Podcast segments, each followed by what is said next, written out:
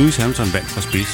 Ferraris mystiske strategi kostede en podieplads, og Kevin Magnussen kørte en ensom 6. plads i hus, mens Romain Grosjean gik for fjerde gang i år. Velkommen til det ternede flag, Danmarks nye Formel 1 podcast, produceret af DASO, Dansk Automobilsportsunion.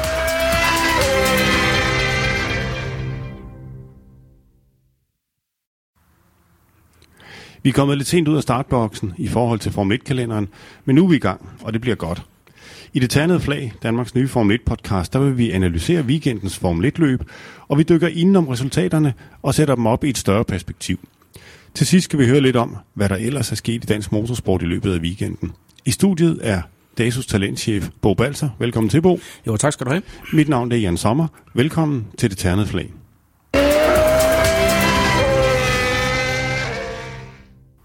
I sin Mercedes, der vandt Lewis Hamilton løbet i Barcelona for en holdkammeraten Valtteri Bottas og Red Bulls Max Verstappen på tredjepladsen. Og Kevin Magnussen kom ind på sjettepladsen. Alt det, det skal vi snakke meget mere om senere. Men lad os for fuldstændighedens skyld, og fordi vi kommer dumpende ind her et godt stykke ind i Formel 1-sæsonen, lige rige statistikken op, som den ser ud indtil videre. Barcelona var femte Formel 1-løb i år. Sebastian Vettel i Ferrari har vundet to løb indtil videre. Det samme har Lewis Hamilton i Mercedes, og Daniel Ricciardo i Red Bull har vundet et enkelt løb. Kampen om kørendes mesterskab, den fører til Lewis Hamilton med 95 point. Sebastian Vettel i Ferrari ligger nummer 2 med 78 point, og Valtteri Bottas på tredjepladsen med 58 point. Kevin Magnussen rykkede efter løbet i Barcelona op på en samlet 9. plads med 19 point. Mercedes fører konstruktørmesterskabet med 153 point. På andenpladsen ligger Ferrari med 126, og Red Bull ligger lun på tredjepladsen med 80 point. Haas-teamet ligger på 6. pladsen med 19 point. Så langt, så godt. Løbet i Barcelona, det leverer sjældent det mest ophidsende løb på Formel 1-kalenderen. Og hvis det ikke havde været for et crash på første omgang, hvor Grosjean pludselig stod på tværs i udgangen af sving 3 og satte Pierre Gasly, Toro Rosso og Hylkenberg i Renault ud af spillet, så var løbet en temmelig statisk affære. Men lad os bare blive ved kollisionen på første omgang. Bo, øh, hvad er det, der sker på første omgang? Jamen altså, det, det er faktisk en, en resultat af flere ting. Øh, hvis man kigger på banen i Barcelona, så er det et af de steder, hvor der er længst fra start- og mållang øh, stregen og så ned til første sving. Det vil sige, at bilerne kommer med meget stor hastighed øh, ned til den første svingkombination, som jo er en højre, venstre, højre sving. Øh, og det vil sige, at, at øh, når de begynder at bremse dernede, jamen, så er der mange, der ligesom får, for bremser for sent, øh, mister noget af downforcen, øh, fordi øh, de kører uden for øh, sporet og så videre. Øh, så det, det er næsten altid noget, der sker dernede. Og den anden faktor i det, det er, som du selv var inde på, det er en, et løb, hvor der ikke sker så meget som regel. Altså, det, der er rigtig meget, der bliver afgjort i første øh, svingkombination, og derfor satser øh, folk hele butikken, og det var sådan set også det, der skete her. Øh, rent konkret, jamen, så, så sker der det, at øh, alle kommer egentlig øh, rimelig godt i, øh, igennem sving 1 og 2. Der er et par stykker, der er uden for banen og kommer ind igen og sådan noget, men det er, det er alt sammen meget normalt. Men i accelerationen ud af sving 3, øh, på vej op mod sving 4, øh, der mister øh, Romain Grosjean simpelthen kontrollen over sin bil. Øh, Inboard-kamera viser, at han øh, faktisk ligger lige en vognlængde eller noget i den stil efter Kevin Magnussen, som øh, må korrigere kort, fordi han er ved at få en udskridning der, og det får simpelthen Romain Grosjean til at, at, at ryge ud til venstre øh, og miste kontrollen over bilen. Ja, han havde egentlig fået en, en glimrende start, Grosjean. Det havde han. Øh, han var som sagt lige op efter Kevin, som jo var startet et par placeringer foran. Øh, det, som øh, så sker nu, og det, det har altså øh, været meget omdiskuteret også, øh, Roman fået en masse kritik for straf og så videre. Det er i stedet for, at han ligesom øh, bare lader sig køre uden for sporet, det gjorde Alonso for eksempel øh, i samme sted for at undgå, så, så holder han øh, højre fod nede og, og nærmest øh, giver fuld gas, så, så bilen den øh, spinner rundt og, og går ind i feltet igen, øh, og faktisk på et tidspunkt nærmest står med front mod alle øh, de øh, biler, der kommer nedefra, skaber en utrolig farlig situation i sig selv. Øh, kombineret med, at han lader baghjulene øh, spinde. Øh, jeg tror, han prøver at lave en 360 grader, så han kan køre videre, men, men det er slet ikke muligt, og så bliver han altså øh, torpederet af, af, af både Hyggenberg og øh, Gasly. Og det kunne altså være blevet et rigtig grimt uheld. Ja, fordi Grosjean har så i dag, eller i går, faktisk fået tildelt øh, tre strafplaceringer til løbet af Monaco, og øh, to point på licensen. Det er vel for at have et eller andet sted for at have krydset banen under et løb, eller Ja, altså for at have gjort et, et relativt øh, beskedet uheld øh, meget værre øh, ved, sin, ved sin action der. Altså hans, øh, han mener jo, at han øh, at det var farligere, at han holdt der, eller lå derude, hvor han gjorde, end, end han søgte ind i feltet. Men, men den øh, overbevisning står han altså ret alene med. Så altså, jeg synes, det er en, en fuldstændig rimelig straf øh, for noget, der kunne have været rigtig farligt.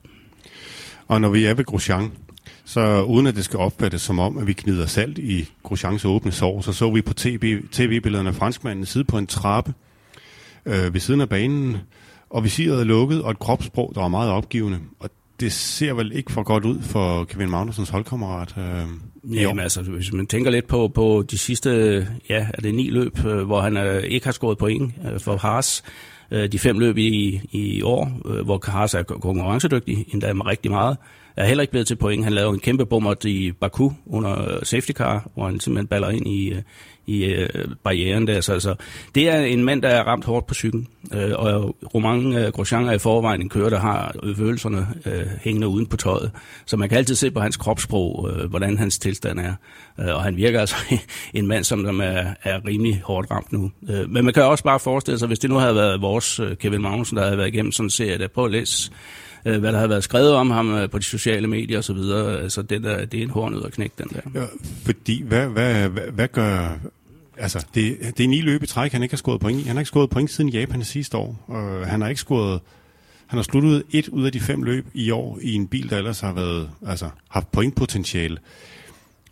Hvad gør det her ved, ved, ved psyken, med en kørers psyke? Jamen altså, det, ikke kun i en racerkører, men, men alle eliteidrætsfolk øh, ved jo altså, at, at det mentale, det er så vigtigt. Øh, det, man siger ovenikøbet i motorsport, jamen øh, er det 98 procent af, af motorsport, det foregår op i hovedet på folk. Det er kun de sidste 2 procent, der foregår øh, ind i selve bilen. Det er sikkert også overdrevet, ikke? Men, men det er afgørende vigtigt, at du har at du er i mental balance, at du har et overskud.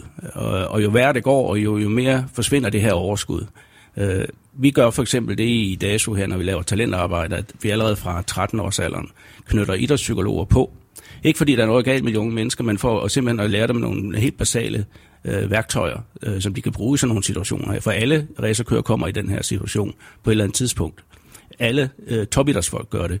Øh, og det er en, en trend, som vi har kunne se. Vi var faktisk nogle af de første, der gjorde det øh, inden for sportens verden her i Idrættens Hus i talentarbejde, at vi, satte det ind som en del af ud, uddannelsen, øh, hvorimod andre de i mange år brugte det som brandslukning. Altså først når tingene var gået galt, så ringede de efter en, en idrætspsykolog. Ikke? Hmm. Og det har vi altså haft rigtig, rigtig stor glæde af, øh, og har også en rigtig dygtig idrætspsykolog, Nikolaj Korsgaard, øh, tilknyttet i øjeblikket.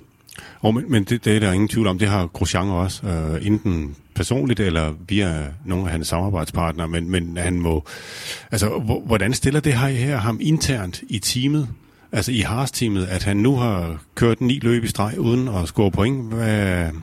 Ja, ja, altså det, det er der jo ingen tvivl om. Altså, han er nederst i hierarkiet, hvad de to kører i øjeblikket. Altså Haas er jo et af de, øh, de fleste teams øh, har jo ikke officielt en første og en anden kører. Men i de fleste tilfælde, så manifesterer det sig jo øh, uh, kvad de resultater, der er på banen. Det, det team, der mest åbenlyst har en første og anden kører, det er selvfølgelig Ferrari øh, Øh, hvor det er helt klart, at det er Sebastian Vettel, der skal vinde VM til dem, og det må Raikkonen så bare finde sig i. Det kan godt være, at han kan vinde løb en gang imellem. Men i de fleste andre øh, teams, der, der er kørende ligestillet, men der er altid mest opmærksomhed på den kører, der leverer resultaterne. Øh, og der er jo ingen, øh, altså specielt ikke også danskere, der er i tvivl om, hvem der leverer resultaterne i øjeblikket for Haas. Øh, det er i den grad Kevin Magnussen. Og det er heller ikke noget, vi kun er alene om i Danmark. Man kan bare læse på de internationale øh, sites her efter løbet i, i går. Altså han får topkarakter alle steder. Så det er ham i øjeblikket, der bliver lyttet efter, når han siger noget om bilen. Øh, det er ikke Grosjean, det var det sidste år. Der var han jo den, den førende, fordi Kevin var ny og lige kom ind og først skulle finde sig til rette i teamet. Ikke? Det er Kevin, som, som måske først får de nye dele, der bliver udviklet på bilen øh, hele vejen igennem, øh, så har han øh, takstokken, kan man sige. Men, men er det så også Kevin, der sådan bestemmer, hvordan den takstok, den skal slå, altså teamet lytter efter ham, det vil sige, at lige pludselig er der nogle flere ingeniørkræfter, der bliver rykket over på, på når Kevin Magnussen han er debriefing, fordi de lytter efter, hvad han siger, det er ham, der scorer pointene, det er ham, der ligger forrest, det er ham, der har kørt flest omgange. Ergo får han, har han også større indflydelse på, har Kevin større indflydelse på, hvordan øh, skal de her dele udvikles? De, de kommende dele, hvordan skal de udvikles? Øh, er, det også, er det også sådan, det hænger, hænger det også sådan sammen? Jamen helt sikkert. Altså, selvom det måske er en ubevidst reaktion for teamet, så vil man jo automatisk gå hen til den kører, som leverer, som jeg, som jeg sagde, resultaterne, ikke? Og, og som kører hurtigst ud på banen, og som har overblikket og overskud i øjeblikket. Ikke? Og man kan gå så langt som til at sige, at hvis ikke øh, Grosjean får rettet op på det her ret hurtigt, der, så, så er han altså fortid i Formel 1 efter den her sæson, efter min mening. Ja, fordi Grosjeans kontrakt, den, øh, den udløber med udgangen kommende sæson her, eller den skal, den skal genforhandles i hvert fald. Øhm, er hans øh, stjerne ved at, at, at falde med lidt på, på Formel 1-kørehimlen, hvis man kan sige det sådan? Ja, men jeg vil sige, det er sidste udkald for ham. Han er, så vidt jeg husker, 32 eller 33 år gammel, og han har været en del år i Formel 1 efterhånden.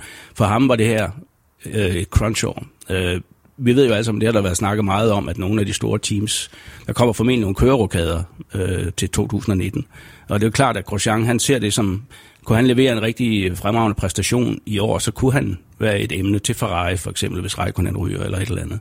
Øh, det er meget, meget langt væk, øh, som det gør i øjeblikket. Det han virkelig har brug for, det er en succesoplevelse ud af de, af de helt store i Monaco, og det har han lige gjort øh, værre ved at få de her tre startplaceringer straf. Ja, fordi hvis det er svært at overhale i Barcelona, så er det, så er det da ekstra svært at overhale i, hvad hedder det, i, i Monaco. Det er der ingen tvivl om. Øh, han er under pres og omvendt, så kan man sige, at alt det her, det stiller vel Kevin Magnussen i et bedre lys internt i teamet. Altså, øh, eller er det ikke, er det også noget andet end internt, det stiller ham i et bedre lys? Jamen, jeg, jeg synes, at øh, i det hele taget stiller det ham i et langt bedre lys, en langt bedre situation.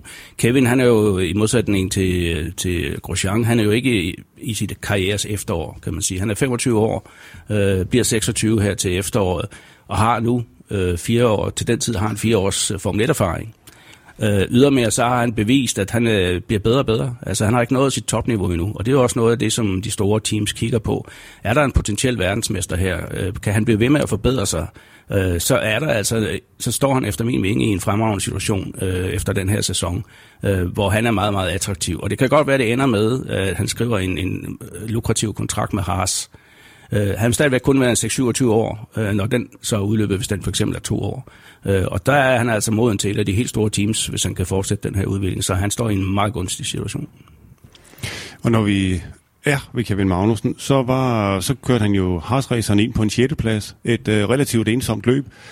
Det var vel lige nøjagtigt den der ensomme, kedelige 6. plads, han havde drømt om. Det var det bedste, han kunne få ud af den racer der. Ja, altså det var det best of the rest. Øh, de tre store teams kan du ikke røre, specielt ikke på en bane som Barcelona, hvor det lægger så meget øh, afgørende vægt på chassiserne, og hvor, hvor gode de er.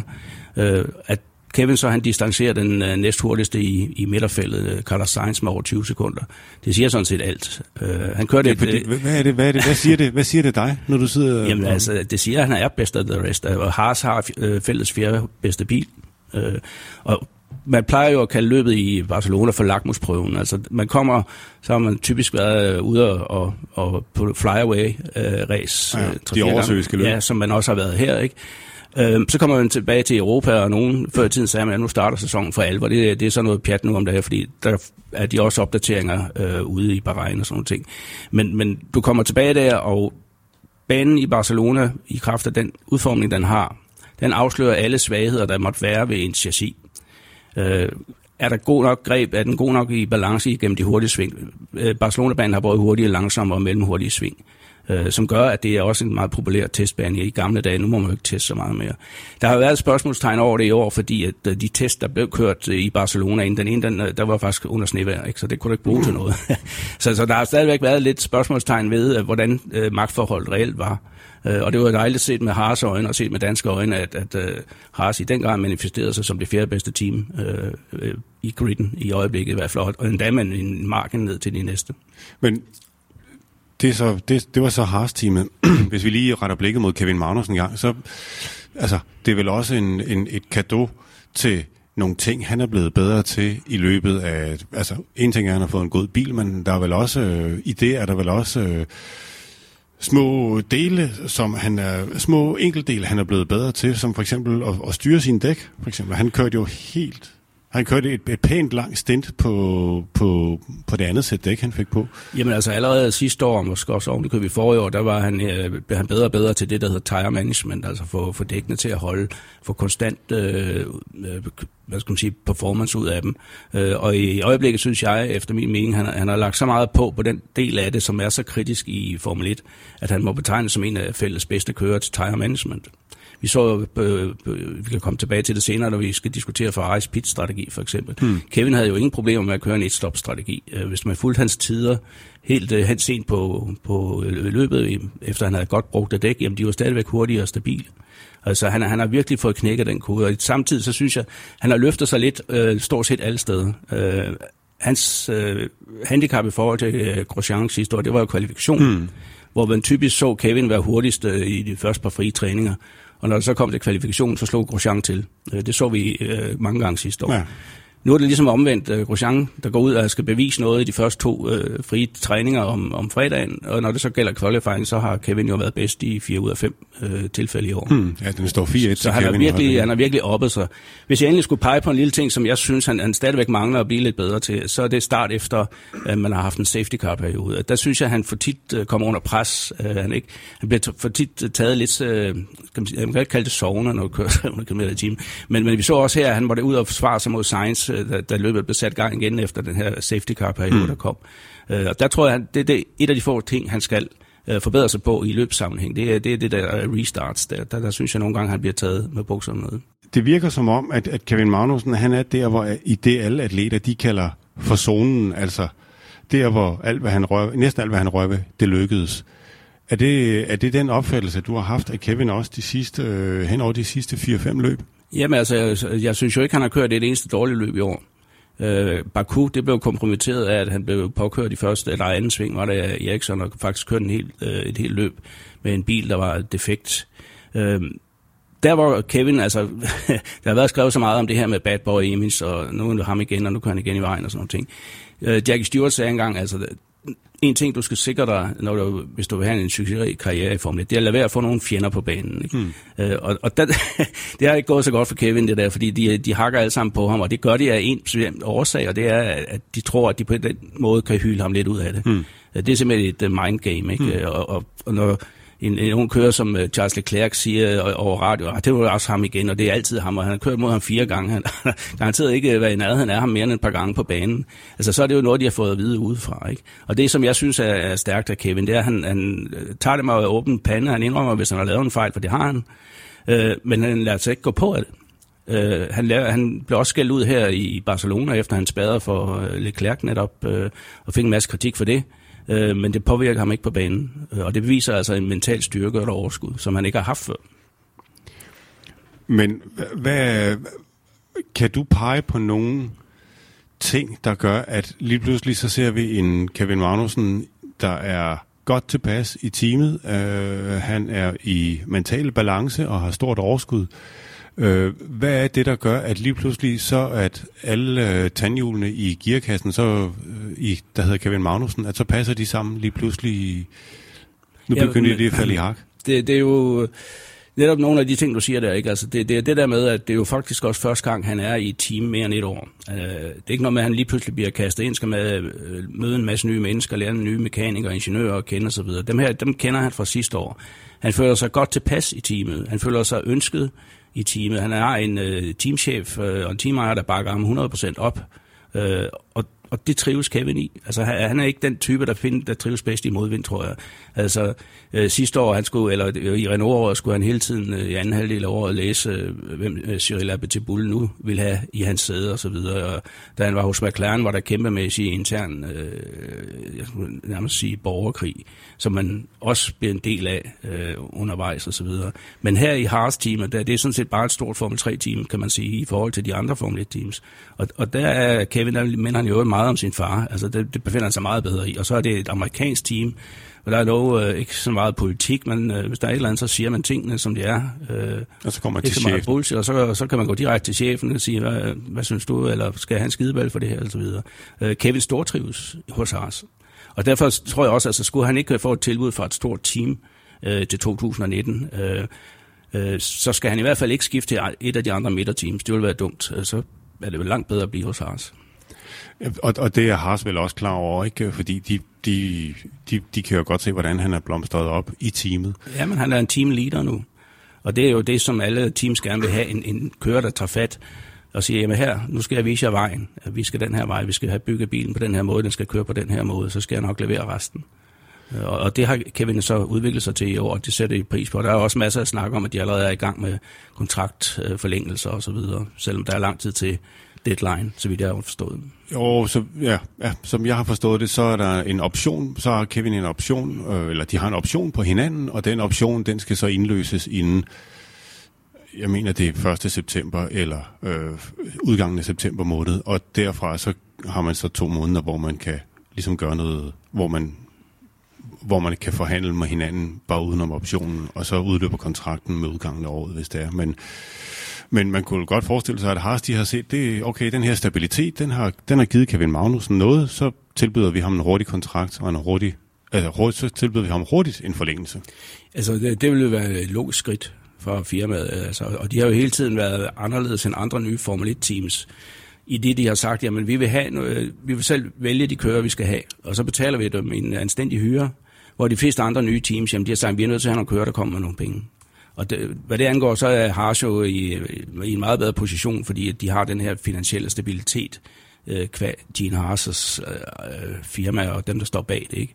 Så de behøver ikke at kigge på det på den måde. De kan, de kan vælge den kører, de vil have. Øh, eller de kører, de vil have. Mm. Øh, og, og det er jo også noget, der, der virkelig giver bonus nu. Vi kan bare vi kunne nævne nogle andre teams, som har gjort det modsatte, og som har, som har store problemer. Ikke? Dem kommer vi tilbage til, de andre teams der. Men man kunne også sige, hvis du skal udvikle et racerhold, så har du vel brug for, det vel ligesom forestiller jeg mig meget andet, øh, der har med sådan noget ingeniørvidenskab at gøre, hvad, hvad det er, så har man brug for noget, der er stabilt hele vejen igennem. Altså, så man kan sige, det her, det, det her, det lægger vi os op af. Øh, og det her, det danner ligesom, det, det er den kurs, vi, vi går efter, og det holder det niveau, vi godt vil holde. Jamen så det, ved jeg, hvad klart, vi har sigt det, efter. Det er jo ideal situation. Jeg tror der simpelthen også, altså teamejerne og ledelsen i Hedengangne, Manner, øh, HTR videre, de ville jo også gerne have fulgt den øh, strategi. De har bare ikke haft økonomisk mulighed for det. Dem har der været, har der været rigtig mange Formel 1-teams ja. Øh, af igennem tiden. Øhm, et andet team, der har været et stort Formel 1-team, og som nu bestemt ikke er det længere, det er Williams. Det må vel siges at være en katastrofevis weekend for dem i Barcelona. Jamen ikke kun øh, den her weekend, det var så kulminationen på en øh, fantastisk, øh, hvad skal man næsten kalde det, altså jeg, jeg får næsten tår i øjnene, fordi Williams det er jo et gammelt hedderkroner team, som har vundet masser af VM-titler osv., og, og se dem synke ned på det niveau, det er nu, hvor de er det ringste team øh, slet og ret. Øh, de har ikke scoret nogen point i år. Ja, og de har scoret enkelt. Nå, ja, ja, ja. Men øh, Sauber, som jo var brygelknappe sidste år, der, de har faktisk rykket forbi dem også, også ikke kun pointmæssigt, men også performance-wise. Øh, og det har bare været en stor nedtur siden, at de øh, blev nummer tre i VM, var det i 2014 i konstruktørmesterskabet. Mm. Der er der bare gået den forkerte vej. Mm. Der har truffet den ene forkerte beslutning efter den anden, øh, både på den ene og den anden front, øh, og konventionen er jo nok, at, at man nu har to øh, ja, højt. Øh, de betaler rigtig mange penge, deres to kører, men det er Sirot, uerfarne kører. Sirotkin, ja. Altså jeg siger ikke, de er dårlige kører, men de kunne sagtens have fundet nogen, der var bedre. Men det er det bare ikke råd til, fordi de har sat sig selv i en situation, hvor de nu er afhængige af, at kørerne også kommer med penge. Øh, og det har sådan øh, den her nedadgående spiral, altså med dårligere resultater, ja, der kommer der dårligere præmiepenge, tv-penge, øh, så forsvinder hovedsponsoren. Øh, Martini vil ikke være med med, det har de allerede meddelt. Øh, og så bliver det endnu værre. Øh, den bedste, de bedste kører vil ikke køre for dem. Øh, Bottas var glad for, at han slap væk i tid, tænker jeg. Øh, og så er det man altså bare dernede, hvor man til sidst siger, hvordan skal det her egentlig gå? Ikke? Og, og, og meget sigende, så Claire Williams, øh, som jo er teamchef, øh, Frank Williams datter, øh, var meget begejstret, da hun har været til møde første gang med Liberty om, om den nye måde, man tænker på at, at lave budget caps osv. Jeg siger bare, øh, værsgo, hvis du tror på den, så, så tror du også på julemanden, ikke? fordi man har snakket om budget caps øh, lige så mange år, jeg ved, jeg kan huske, og, og det kan ikke lade sig gøre.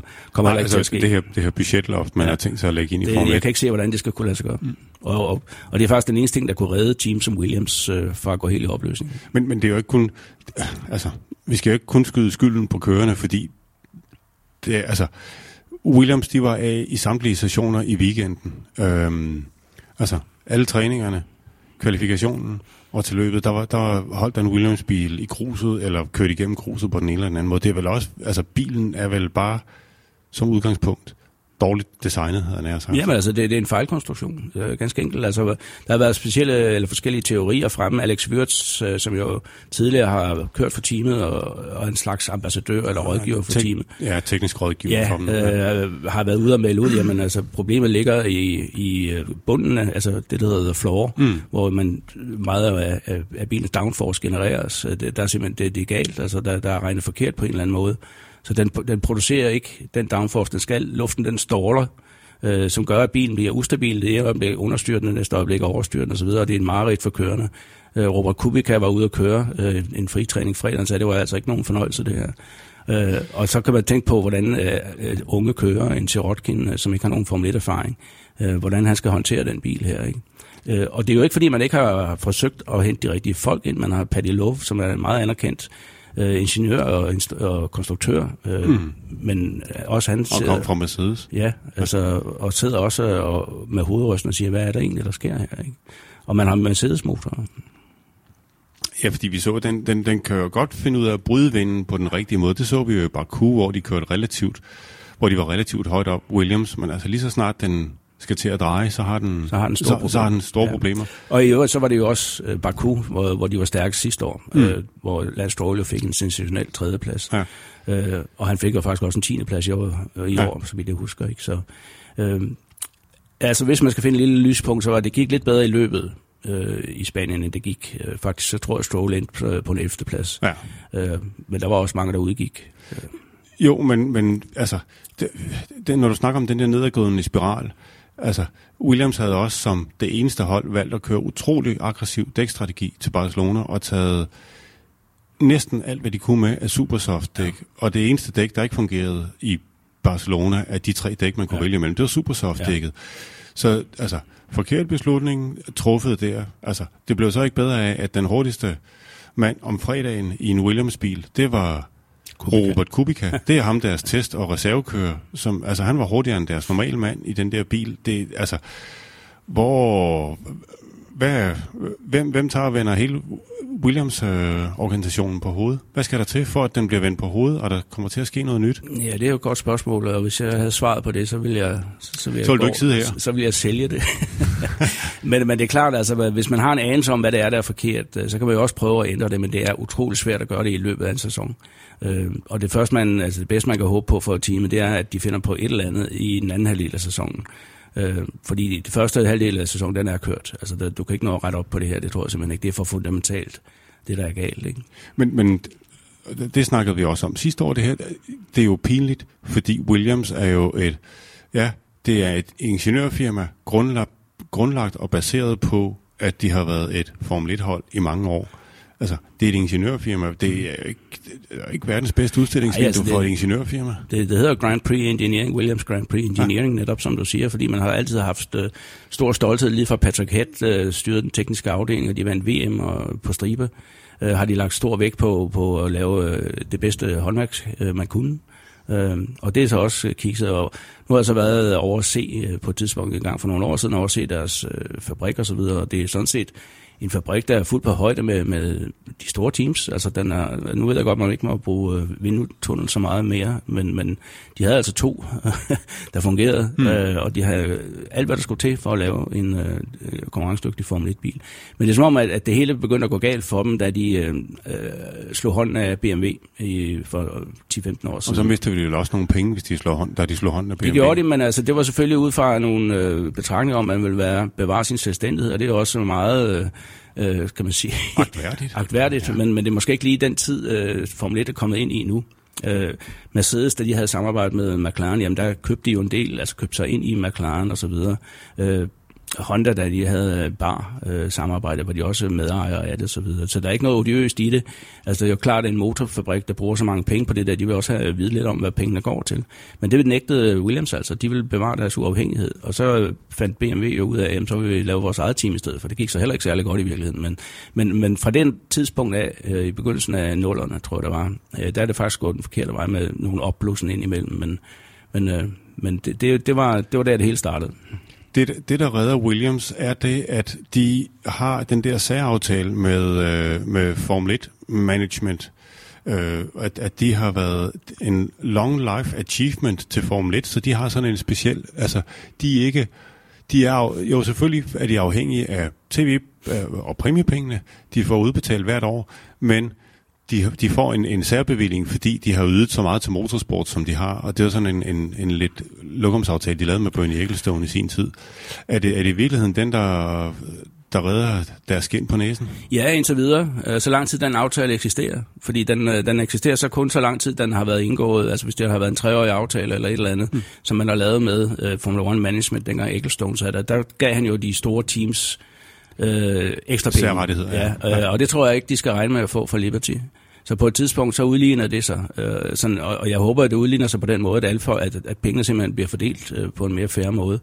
Øh, vi skal ikke glemme, at Formula 1 Management genererer omkring øh, 1,6 milliarder øh, pund, tror jeg, euro tror jeg nok, det var, mm. om året, altså 10 milliarder kroner, som så blev fordelt med 60 procent cirka til holdene og 40 procent til, til ejerne af rettighederne. Ikke? Mm. Øh, men ud af de 60 procent, der går det hold, bliver de øh, fordelt meget ulige. Altså, for det første er der den der med, hvor mange point man har scoret over før, det er fint nok. Men så kommer alle de der øh, mærkelige ting, altså hvor man også har bestukket Ferrari, kan man godt kalde i mange år, til at blive i Formel 1 ved at give dem en masse ekstra penge. Ja. Øh, og McLaren også, for den sags skyld, og Williams. Altså mm. alle de, det man kalder grandees, altså de der teams, der var store. De, de fem store gamle. Ja, ja. De er simpelthen blevet forfordelt, ikke? Ja. og det tror jeg ikke, de, de bliver ved med at ske. Det bliver interessant. Nogen, der i hvert fald ikke er i kris lige i øjeblikket, det er Mercedes. Øh, og de vandt løbet 1-2 og dominerede weekenden fuldstændig. Det er første gang i år. Det var da en øh, noget af en øh, dominerende sejr, de vendte tilbage med her, altså, da de kom til Europa. Jo, øh, det var jo øh, Lewis Hamilton og Mercedes, øh, når de er bedst. Øh, pole position, øh, klar pole position. Ah, det var jo kun en tiendel foran øh, Bottas, men, men i hvert fald klar Mercedes pole position. Og intet, øh, på intet tidspunkt var han truet i løbet. Og, og han øh, bagefter sagde, nu er vi tilbage til der, hvor vi skal være, guys. Ikke? Altså, øh, for han havde tidligere, han vandt jo i Baku, øh, ja, ikke var heldigt. Ikke? Altså, oh. Og han sagde bagefter, at det gav mig egentlig ikke nogen glæde, det her. Mm. Fordi det var jo egentlig Bottas, der skulle have vundet. Øh, altså, McLaren, eller slutter Mercedes, har jo jagtet Ferrari de første fire løb. Mm. Øh, Ferrari har haft en klar overtræner, og Vettel vandt jo også de første to løb, og de har været på podiet hver gang osv. Men, men den her gang, der, der så det altså ud, som om pendulet var ved at svinge, øh, som jeg i øvrigt tror, vi vil se øh, gang på gang, eller flere gange i løbet af sådan en lang sæson. Altså så har øh, McLaren, øh, eller slået Mercedes overhånden, så har Ferrari overhånden, så kan det være, at Red Bull kommer ind og, og vinder nogle løb og så videre, så svinger pendulet lidt igen. Altså, øh, og jeg tror jo nu, Monaco er atypisk. Øh, der, der kan alting ske. Øh, der kunne man godt se en Red Bull på ja, båden, for eksempel. Det kommer vi tilbage kommer til. Du skal, du skal nok få lov at forudsige, hvad hedder det? Øh, for, men, øh, men øh, hvad, for at vende tilbage til det, altså, så var Mercedes tilbage til sit gamle selv øh, her i Barcelona. Ja, fordi en Lewis Hamilton, der siger, at han, befind, at han var befandt sig i sin komfortzone. Han, han er jo altså, ja, han er jo ubehagelig at køre imod. Ikke? Han, det er dårligt, han kørte, nyt, for, dårligt nyt for de andre. Ja. Han kørte 23 sekunder ud på, på Bottas. Ja. Altså, Øhm, og så ramte de strategien. Nogle, jeg vil ikke sige, at de ramte den lige i rumpetten, men øh, de ramte den i hvert fald bedre, end Ferrari gjorde. Øh, dækstrategien, fordi der sker det, at øh, Ferrari, de, som de første stykker ind i pitten på en 18, efter en 18-19 omgang, umiddelbart efter, så hiver Mercedes Bottas ind. Men han lå ellers i noget ren luft og havde sådan en fin fart i bilen. Det virker lidt mystisk på mig, det der. Kan du forklare, hvorfor Mercedes absolut skulle have ham ind der, når han ellers lå til?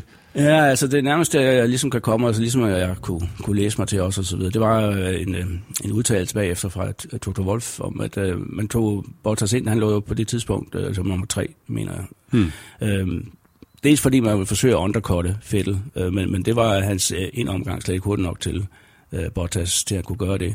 Men også, øh, tror jeg, for at de vil kigge lidt på hans dæk, for at se, hvordan de så ud. Øh, var de slidte meget? Hvad skulle man gøre? Skulle man lade Hamilton blive ud lidt længere? Øh, fordi det var ham, der lå i klar vinderposition, så Bottas han måtte ligesom være forsøgskanin her. Ikke? Øh, så jeg tror, det har lidt med det at gøre. Og, og det, som Wolf så sagde, at det var, at de konstaterede ved at kigge på Bottas, de dæk, han havde brugt, at de var faktisk færdige. De var slidt helt ned, og derfor kaldte man så også ret hurtigt Hamilton ind til et pitstop. Ikke? Så, så, så i den forbindelse, der gav det der kald egentlig en, en eller anden form for logik. Der, altså, der gav det mening, kan man sige. Men omvendt, så nu sagde jeg, nu havde ramt de den ikke lige rumpetten. Øh, til gengæld så fejlede de heller ikke helt. Øh, mm, Ferrari, de ramte den vel heller ikke lige rumpetten. Altså, de, det var vel lidt mystisk, hvad der foregik over hos dem, var det ikke? Altså, den jo, altså i hvert fald havde... senere hen i løbet var det mystisk, øh, fordi det gik jo egentlig meget godt til at starte med. Fettel tog jo Bottas i starten, og han kom også ud efter deres pitstop-runde, som nærmest var øh, på samme tid. Ikke? Mm. Altså, der kommer han også ud og, og holder sin anden plads. Uh, senere i løbet får vi så en uh, virtual safety car periode, altså den der en periode, ja. hvor folk uh, ikke må køre hurtigt. Man skal holde deres pladser, ikke? Mm. På grund af en strandet bil. Uh, og Ferrari så som det eneste kalder Fettel ind til et pitstop nummer to. Øh, stort set alle andre, de blev ude og kørte en et stopper hjem. Ja.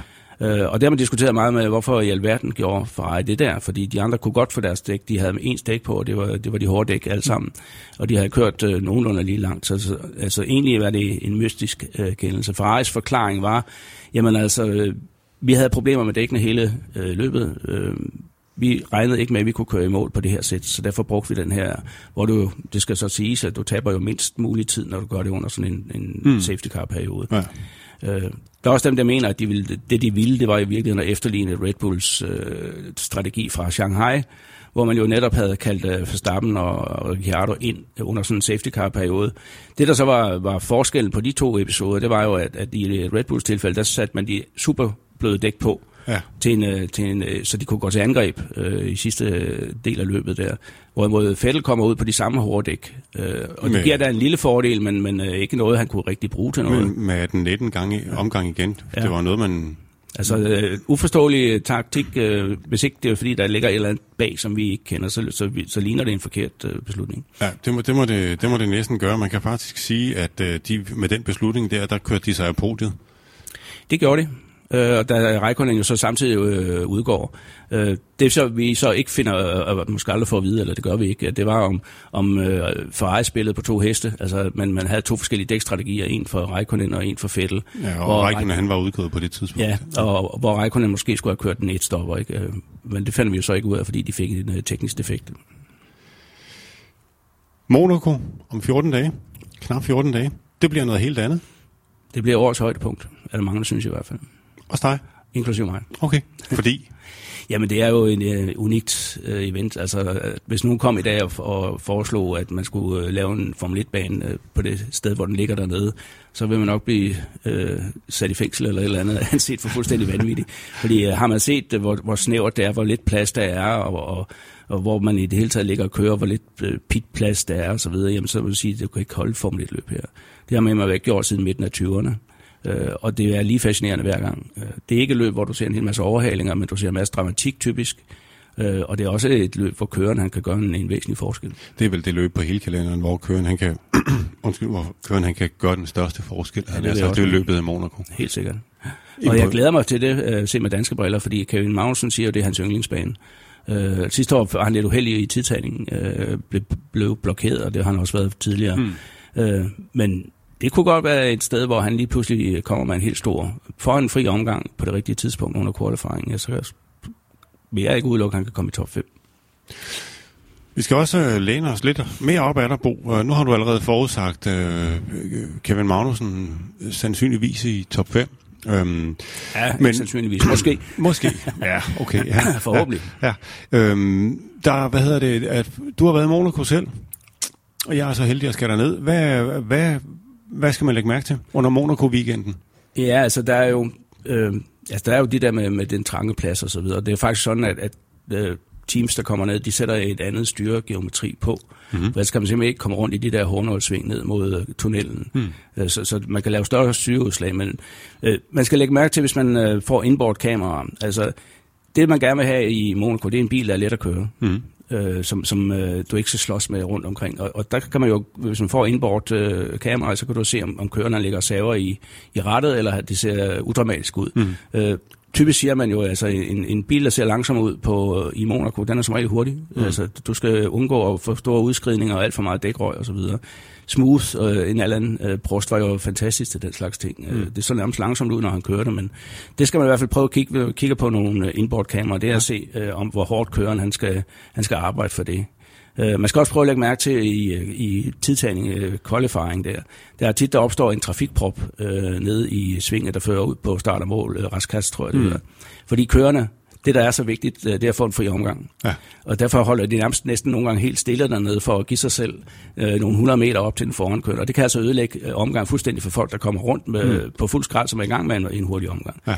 Øh, man har jo prøvet at, at, at rydde op i det der ved at sige, at, at, at til kørende, at det giver en straf, hvis vi gør sådan der. Men det mest berømte tilfælde, det er jo nogle år siden, hvor øh, Michael Schumacher, han øh, satte en kanon hurtig tid, og næste omgang, så fingerede han simpelthen spind ned i Raskas, øh, så, så man ikke kunne køre videre. Ja, ja så er ligesom blokeret for, for de andre. Men det, det, skal man i hvert fald holde øje med, altså, og, og det er det store øh, puslespil, øh, det store spørgsmålstegn i mm. Monaco, det er at, at få den her hurtige omgang. Mm. Øhm, og så, øh, ja, det, det er som regel, altså det, det er et sted, hvor en, en, som sagt en dygtig kører, han kan gøre en, øh, han kan gøre en forskel. Mm. Øh, så, så vi, vi husker det første år, hvor Verstappen kom lige frisk fra en sejr i, i Spanien, og var lidt overmodig, og, og havde faktisk tre uheld øh, i den weekend nede i Monaco. Ikke? Og så parkerede han op på ja. casinopladsen. Det er, jo, det er en bane, der ikke tilgiver noget som helst. Der er kontant afregning. Det er det. Så, og de står tæt, ja. barrierne dernede. Men ellers så er det jo altså en bane, det er sådan en, en, en stopkaldt stop-and-go-bane. Ikke? Altså, mm. Der er jo ikke nogen hurtige sving, men der er en hel masse ned, hårde nedbremsninger, hårde accelerationer, hårde nedbremsninger. Hårde. Så, så biler, der, har, øh, der er stabile under nedbremsninger, har god traction ud af svingene, de er også øh, at foretrække dernede. Mm. Og øh, Kevin Magnussen, han er jo ikke den eneste dansker, der skal køre i Monacos gader. Christian Lundgaard, han skal også i aktion i Formel Renault 2.0. Øhm, og Christian, han har øvet sig lidt i den forgangne weekend her. Det må man øh, sige. En af dine talentfulde drenge her fra ja. Dasos talentfulde drenge. 16-årig gut fra Hedensted, øh, som er et øh, brandvarmt navn øh, internationalt øh, for, de, øh, for de unge kører i 16-17 års alderen. Øh, kører i sit andet år i formelbil, efter han jo i, i debuterede i sidste år og vandt, jeg tror det var 17 sejre i, i to Formel 4-mesterskaber. Han vandt to Formel 4-mesterskaber og var totalt dominerende og så rykket op i den mere øh, krævende øh, Renault 2.0 mm. Euroseries, som er øh, netop øh, på programmet i Monaco, hvor de skal køre et enkelt løb. Øh, og han var nede øh, i den her weekend, blev han indkaldt til øh, øh, gadeløbet i Po, så meget, meget berømt gadeløb, øh, der ligger nede ved pionererne i, ja. i Sydfrankrig. Et løb, der første gang blev, blev kørt i, i 1930, tror jeg og er stort set uændret siden. Og hvis man kigger på listen over vinder, jamen, så, så starter det med Juan Manuel Fangio, så er det, det er Jim Clark, så er det Jackie Stewart, og så og du kan blive ved hele vejen op. Det er et sted, hvor øh, der emmer af historie. Christian kommer der ned med kort varsel, som sagt. Øh, første træning går ok, og så i anden træning sætter han den i væggen. Jeg ødelægger ikke særlig meget, man kan ikke fortsætte, for at ikke trænet der. Og så kommer pole position, eller qualifying, hvor han kører bilen på pole position. Øh, enestående bedrift. Øh, når man har set banen, og hvor svært det er, øh, og hvor meget det kræver af kørende at holde sig væk fra de her autoværende. Og man har simpelthen valgt at gøre det fra, fra Renaults side. Øh, han er jo med i Renault Sport Academy, som er Renaults rugekasse, kan man sige. Ja. Ikke? Jamen så er det for at give ham noget træning netop til Monaco. Og jeg skal love for, at han lige øh, tog, tog sig godt øh, af, af den mulighed der. Han, det første løb øh, lå han til at vinde i silen af regnvejr, men øh, desværre forbremser sig to omgange før mål øh, og må også med en anden plads, og det blev det også til i søndagens løb, men en fremragende indsats, øh, som giver ham en masse ballast til øh, netop Monaco. Ja, fordi det er første gang, han befandt sig på en gadebane. Ja. ja, ja. Så det vil sige, at har, det har han sådan set trænet Altså, nu ved han, hvordan bilen opfører sig på en gadebane. Jamen, altså, han ved, hvordan det er at køre rundt øh, i, i nogle sving, hvor du ikke kan se udgangen og så videre. Altså, den fornemmelse skal man jo lige have ind i kroppen, ikke? Øh, fordi det er jo helt anderledes, end at køre i en stor åben øh, bane der. Øh, Christian fører jo i øvrigt også Euroserien sensationelt efter de første to runder. Øh, vi sagde alle sammen, jamen det er godt, øh, nu kommer du ind her, så tager, skal du lige lære lidt øh, de første halve år her, så kan vi forhåbentlig få dig op på podiet der, men øh, det har man glemt at fortælle Christian. så, og, og, og Christian er, som du selv startede med at sige, han er vel og mærke debutant. Mm. Øhm, det bliver, han bliver interessant, og en anden dansker, der også skal køre i Monacos gader, ja. det er Mikkel O. Pedersen, der skal køre Porsche Supercup. Ja, øh, faktisk en, en helt anderledes historie, kan man sige, end, end Christian Lundgaard. Øh, Mikkel er lidt ældre og så videre, og har valgt en anden måde, øh, karrierevej, øh, og befinder sig i, i Porsche Supercup-feltet, som er et top professionelt, øh, top løbserie med et mere eller mindre privat setup. Øh, og øh, kørte hele sæsonen sidste år, og gjorde sig positivt bemærket, utrolig positivt bemærket mm. med mange gode resultater og gode øh, pointplaceringer. Øh, og starter også ud her i Barcelona, det var deres øh, første løb, men, men en god 12. plads, som giver point øh, til mesterskabet der. Og, og han har som sagt også prøvet Monaco to gange, tror jeg, så, så mm. han øh, ved godt, hvad der venter dernede. Mm. Så det bliver spændende at følge ham også. Øh, og når nu vi er ved dine drenge, så har der jo øh, så er det blevet forår, solen skinner, og øh, der er alle racerbilerne er kommet ud. Der har været fuld program i næsten alle racerserier. Du har også øh, haft gang i, i nogle af de andre klasser. Frederik Vesti. Øh, ja, vi har jo flere øh, i Formel 4. En, øh, øh formeltalenter end, en, heldig, flere end, øh, end Christian øh, Lundgaard. Øh, Frederik Vesti, øh, som øh, normalt kører i det tyske mesterskab øh, i Formel 4, han øh, havde lige en afstikker til anden afdeling af det øh, italienske Formel 4 mesterskab øh, som blev kørt på Paul Ricard, og, og Frederik han vandt to af løbene og blev nummer to i det, i det tredje. Og ligger i øvrigt på anden pladsen i det tyske mesterskab, som er hans øh, mesterskab, det han mm. skal køre efter her. Så han er altså også rigtig godt på vej, og han er i øvrigt sammen med øh, Christian Lundgaard indplaceret i det, vi kalder Racing for Danmark, hvor vi mm. prøver at skaffe øh, nogle, øh, flere øh, økonomiske midler til, til de to største. Det er de to kører, der er øh, indplaceret der. Mm. Men udover det, altså, så havde vi også en, en Niklas Nielsen, som øh, var på, på Spag og kører i Ferrari Challenge, og han fører den serie for, for Pro-klassen. Mm. Øh, Dennis Lind øh, var i Thailand og kører og ligger på førstepladsen i, i øh, den lokale Blancpain-serie i øh, Thailand. Mm. Christian Rasmussen og, og, var, øh, og øh, Benjamin Petersen hedder han, mm. en dansker, som øh, Benjamin, som bor i USA, øh, som jeg faktisk ikke kendte før sidste år, kører med i de amerikanske Formel 4-mesterskaber. Benjamin, han øh, vandt et af løbene her i, i weekenden, øh, og, og fører mesterskabet. Altså, øh, vi har Nikolaj Kjærgaard i det engelske Formel 3-mesterskab, som ligger på anden pladsen efter et første par runder. Ikke? Altså, det, det går virkelig godt. Du breder dig ud over det hele, Bo, om det er både... Ja, men, øh, vi prøver. Det, det er godt. Øh, og, og, og der er også en Ulrik Lindemann. Hvis vi skal, nu har vi, det altså, er alt det med asfalt og, under, og, under, under dækkene. Nu har der været noget med noget grus under, under ja. dækkene også. Der Ulrik Lindemann har været ude og køre rallycross i, i weekenden. Ja, vi, vi har jo heldigvis også andre, øh, der kan. Vi har jo en tendens til at fortabe os lidt i asfaltsport. Fordi det her, det, altså, de helt store internationale resultater kommer, det, det må vi jo bare sige. Men vi har i rallycrossen meget spændende, et meget spændende år, fordi Ulrik Lindemann, som jo i mange år har været vores øh, bedste navn inden for rallycross, øh, fire gange har han taget medalje i EM i, i det, der hedder Super 16. Han har endelig fået chancen for at komme op i Supercar. De helt øh, store, vilde øh, rallycrossbiler, som jo er rallycross-sportens Formel 1-biler. Og efter de to første afdelinger her, der ligger Ulrik faktisk på en øh, tredjeplads øh, i mesterskabet. Øh, og øh, gør det rigtig, rigtig godt. Han kan jo opleves senere på året på Nysombanen. Øh, Øh, så det vil jeg da opfordre folk til. Det er et meget spektakulært øh, løb at se de her biler med 500 hestekræfter og firehjulstræk øh, køre rundt på de her rallycrossbaner. Og fedt, at vi har fået en dansker med på, på det niveau også. Øh, det havde vi virkelig behov for. Forhåbentlig kan det inspirere nogle andre øh, offroad-kører til også at komme ud og prøve det. det. Det savner vi lidt. Altså, hvis man, man skal ikke fortvivle helt, hvis man ikke kan komme til Monaco og se Formel 1 i, øh, om 14 dage, fordi man kan også bare tage til Aarhus det er rigtigt. Uh, se, ikke den her weekend, men, uh, men næste weekend. i samme weekend, der kan man tage til Aarhus og se Formel 1-bil, og man kan se Ulrik Lindemann i hans, uh, hvad hedder det, rallycross. Uh, han er op på en gæsteoptræden derop.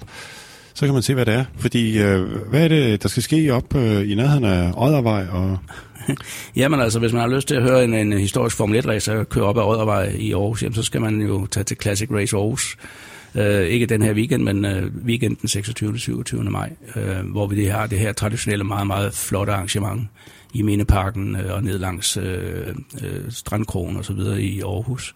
Øh, hvor man øh, jo ligesom øh, tidligere år kan opleve øh, historiske Formel 1-racer og andre, også IndyCar-biler og Formel 5000 kører ned ikke i løb, men i demonstrationskørsler. Og så har vi selve løbene, som er bredere historiske klasser, men også indeholder DTC øh, det danske mm. øh, mesterskab for, mm. for standardvogn. Mm. Så det kan jeg kun anbefale folk, hvis de ikke har været der. Så der plejer at være... Sidste år tror jeg, de satte tilskuerrekord med 40.000 mennesker hen over weekenden. Og det kan jeg godt forstå, for der er altså meget at se på. Ikke, ikke kun motorsport, men, men masser af andre spændende ting. Mm. Og næste løb er som sagt, øh, næste Formel 1 løb er som sagt i Monacos gader. Øh, vi skal nok holde os fra sådan at, at uddele odds på, hvor den ene og den anden havner henne. Øh, hvad vil du gerne, hvad vil du gerne se af det kommende Formel 1-løb fra, fra Monaco? Jamen, det kunne være fedt med en, en overraskelse på, på pole position. Uh, en eller anden kører, der lige rammer den fuldstændig rigtigt. Måske en, en, en, en kvalifikation, hvor der har været vådt, og det så tørrer op og sådan noget ting. Det er altid spændende, og så giver det nogle overraskelser. Uh, fordi det, vi sådan, synes jeg, savner mest, i Formel 1 i øjeblikket, det er de her overraskelser. Altså, vi ved næsten på forhånd, at Pole det bliver enten en Mercedes-kører eller en Ferrari-kører. Mm. Gang imellem kommer der en Red Bull-kører, men, men det, er, det er lidt forudsigeligt. Mm. Uh, kunne man få lidt uforudsigelighed ind uh, i, i form af noget regnvejr for eksempel, det kunne være rigtig fedt. Uh, og så se en eller anden, en, en Max Verstappen køre på pole, eller eller Hylkenberg har jo engang været på pole i Brasilien under netop sådan nogle uh, forhold der. Uh, sådan nogle overraskelser, det kunne jeg rigtig godt tænke mig at se. Og en øh, Kevin Magnussen i top 5, øh, vil du ikke udelukke? Ikke hvis øh, det går øh, og spiller, som det kan, øh, og jeg ved, hvor god han er dernede. Han har også været i topplaceringer, øh, da han kørte i Renault 3,5. Øh, så, så han kender banen, og han elsker den. Øh, så, så kan han ramme den, fri, den der magiske frie omgang under qualifying. Eller flere skal der gerne være, men det, det, det store problem, det er qualifying 1, øh, hvor alle bilerne er på banen. Øh, efterhånden som det bliver tyndet ud i den, er det ja, nemmere så, at finde så, en fri omgang. Ja. Ja. Så man skal overleve qualifying 1 som punkt 1. Ja. og så, øh, så øger det altså ens chancer betydeligt, men også fordi det er så vigtigt med den her qualifying i Monaco. Ikke? Mm. Øh, starter du nede bag, så, ja, så bliver det en lang efter. Jamen, det, det, det, altså, klichéen er jo, at, at startplacering er, er ret afgørende mm. i Formel 1, men øh, der er vel ingen steder, det er mere sandt end i Monaco. Absolut ikke. Det var, hvad vi havde valgt at fokusere på den her gang.